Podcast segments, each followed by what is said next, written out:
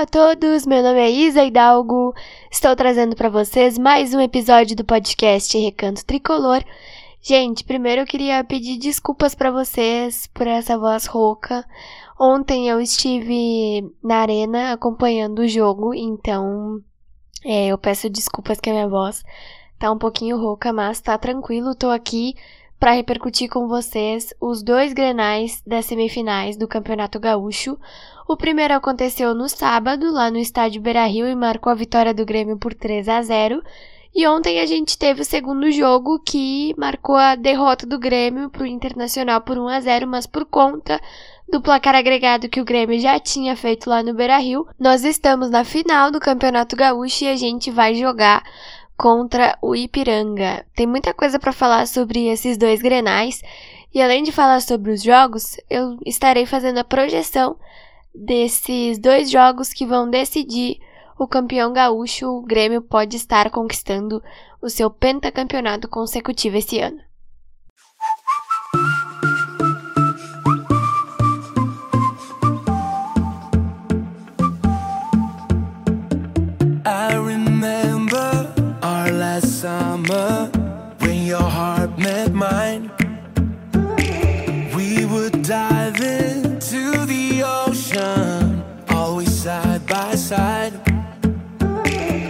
Hoje estou aqui, é porque no peito carrego um amor que vem muito além de mim. Vem do meu pai, do meu avô, está no meu coração. Um coração tricolor.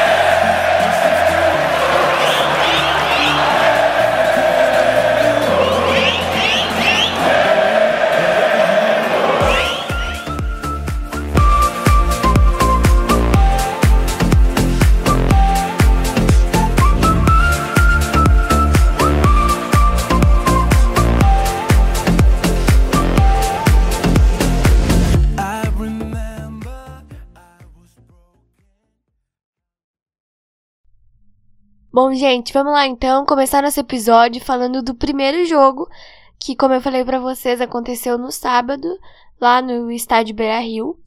E a gente teve a vitória do Grêmio por 3 a 0, uma vantagem muito boa. Não é uma vantagem pequena, né? Mas também não é uma goleada de 5, 6 a 0. Mas podia ter sido. É, para quem acompanhou o jogo, é, a gente viu que o Grêmio teve muitas oportunidades de fazer 5 ou 6 a 0 no Internacional. Mas ficou nisso aí, ficou no 3 a 0. O primeiro gol foi marcado pelo Elias aos 10 minutos. O Bitelo fez o segundo e o Diego Souza de pênalti fez o terceiro. Nesse jogo, o importante que a gente pode destacar aqui foi a atuação do Grêmio, que foi muito boa para ter sido fora de casa. O Grêmio jogou bem nos dois tempos do jogo, é, o Internacional mandou mais no primeiro tempo, mas o Inter não conseguiu fazer gols no Grêmio e deixava espaços para o Grêmio contra-atacar. E isso aí ocasionou nos dois gols que o Grêmio fez no primeiro tempo. No segundo tempo, a gente já teve um domínio maior do Grêmio, e aí a gente teve o pênalti que o Diego Souza cobrou e ampliou o marcador e ficou no 3 a 0. Nesse, nesse jogo no Beira Rio, a gente teve um episódio de violência. Um torcedor do Internacional arremessou da arquibancada um celular que, é, que acertou o Lucas Silva. Ele postou nas redes sociais que estava bem, que levou cerca de três pontos na boca. Mas, gente, isso não deve acontecer, né? Poxa, tu tá ali num jogo de futebol e aí quando vê, um torcedor arremessa um celular na cara do jogador do rival. Então, essas cenas são cenas que não dá para admitir de jeito nenhum. Já no jogo de ontem, a gente teve uma atuação muito diferente do Grêmio. O Grêmio perdeu para o Inter por 1 a 0 na Arena. O gol foi marcado pelo Tyson, de falta, mas o time em si não estava bem. Não mesmo. Eu acompanhei esse jogo ao vivo lá da Arena. E o time do Grêmio, gente, foi totalmente diferente do que o time que jogou no sábado lá no Beira Rio. A gente não conseguia criar oportunidades, o Internacional estava atacando muito. Mas por conta do resultado que a gente conquistou lá no Beira Rio, lá no primeiro jogo, o Grêmio está na final do Campeonato Gaúcho. A gente vai pegar o Ipiranga. O Ipiranga jogou contra o Brasil de Pelotas. No primeiro jogo, o Brasil venceu por 1 a 0 lá no Bento Freitas e ontem o Ipiranga venceu em Erechim por 3 a 1. As finais vão estar acontecendo no sábado agora, dia 26 de março, lá no Colosso da Lagoa em Erechim, e a grande decisão vai ser no dia 2 de abril na Arena. Esses dois jogos estão previstos para acontecer às quatro e meia da tarde. Ontem a gente teve a ausência do Matias Vijaçante, que foi convocado para a seleção paraguaia, e aí, né, para suprir essa necessidade do, do Vijaçante, o Roger colocou o Thiago Santos no time. Eu, particularmente, não criticaria o Thiago Santos por essa derrota. Porque o Thiago Santos é tudo aquilo que todos nós sabemos, né? O Thiago Santos não é o melhor volante que o Grêmio tem hoje. E eu, particularmente, não gosto muito dele. Mas, ontem, eu não coloco a culpa da derrota no Thiago Santos. Ele jogou bem até. Eu acho que o pior jogador do Grêmio no, no time de ontem, sem dúvidas, foi o Diego Souza. Gente, o cara não toca na bola. Eu acho isso impressionante. Impressionante. Tudo bem que ele tem 36 anos, 37, sei lá. Ele é gordo, mas. Poxa, qual é a dificuldade de tocar na bola? É difícil? Não. Não é difícil. Só que o Grêmio precisa de um centroavante. E o Diego Souza tá ali para fazer essa função. E eu acho que os treinadores que já passaram por aqui até hoje, o Roger, não tiveram cabeça para tirar o Diego Souza desse time. Só que todos nós, torcedores, percebemos que o Diego Souza não faz absolutamente nada no jogo. O Grêmio joga 90 minutos com um jogador a menos. Tudo bem que o Turin, que tá ali pra, pra fazer essa função de centroavante também, não fez muita coisa no Grêmio como ele fez no Cerro Portenho antes de vir pra cá. Mas é melhor o Turin do que o Diego Souza. Se não, busca alguém lá na base, gente. Não faz mal, né? E agora, para essa final de, de campeonato contra o Ipiranga, o Grêmio vai ter que melhorar muito o seu futebol. A gente provavelmente ainda não vai ter o Vigiastante para sábado, agora para o primeiro jogo. Mas acho que para o segundo já, já, já vai ter sim. Mas a gente viu uma diferença gigante do primeiro jogo para esse de ontem. No primeiro jogo, a gente já jogou muito mais, a gente criou muito mais do que ontem. E aí, numa chance de bola parada, o Tyson foi lá e conseguiu fazer esse gol pro Inter que não deu a classificação, mas é uma derrota em Grenal, né, gente? Nunca é legal perder Grenal, né? Mas é, por um lado, eu fiquei chateada porque eu fui lá pra arena para assistir um bom jogo de futebol do Grêmio e para acompanhar uma vitória do Grêmio com certeza, mas não foi isso que eu vi. A gente não jogou nada e perdeu. Mas por outro lado, eu fiquei super feliz que o Grêmio passou para a final do Campeonato Gaúcho. E agora a gente vai ter uma pedreira pela frente, porque o Ipiranga não é pouca coisa. A gente sabe o que é o Ipiranga. O Ipiranga terminou em primeiro o campeonato gaúcho. O Ipiranga fez sete jogos em casa nesse campeonato e não perdeu nenhum. Venceu todos. Então, a gente tem um adversário muito complicado. Muito complicado. E se a gente for pegar o retrospecto do Internacional nesse Campeonato Gaúcho, a gente vê que não foi muito bom, né? Não foi aquela coisa assim, nem o Grêmio.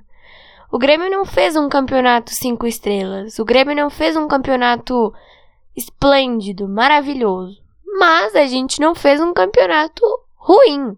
Tanto que nós somos finalistas do Campeonato Gaúcho. Então, isso já é uma grande coisa, mas tem que melhorar esse futebol, gente. Porque se a gente jogar contra o Ipiranga o que nós jogamos ontem contra o Inter, a gente perde o título. Porque não tem como. Não tem como jogar do mesmo jeito que a gente jogou ontem contra o Internacional em casa. A gente tomou um rodeio de bola, digamos assim, do Inter em casa. E ontem a gente também teve cenas lamentáveis é, dentro e fora de campo, né? Fora de campo, a gente teve uma, uma confusão da torcida do Inter com a do Grêmio. Os torcedores colorados arremessaram um rojão na torcida do Grêmio. E dentro de campo, a gente teve confusão com os jogadores, né? O Ferreira e o Bruno Mendes foram expulsos pelo árbitro Leandro Voaden ontem. Tanto que ele tinha dado cinco minutos de acréscimo e ele terminou o jogo antes do tempo, porque fechou a pauleira, ninguém mais estava jogando, era só briga. E um funcionário, é, segundo a Arena e o Grêmio, que era terceirizado, ele foi contratado só para aquele jogo, só para o jogo de ontem, é, provocou os gremistas e aí deu briga também é, fora, fora de campo, né? Mas é como eu falei para vocês naquele episódio que a gente teve lá no Grenal do dia 26 de fevereiro que não aconteceu. A violência só vai parar no futebol quando alguma coisa muito, muito, muito, muito séria acontecer com um jogador, um torcedor, enfim.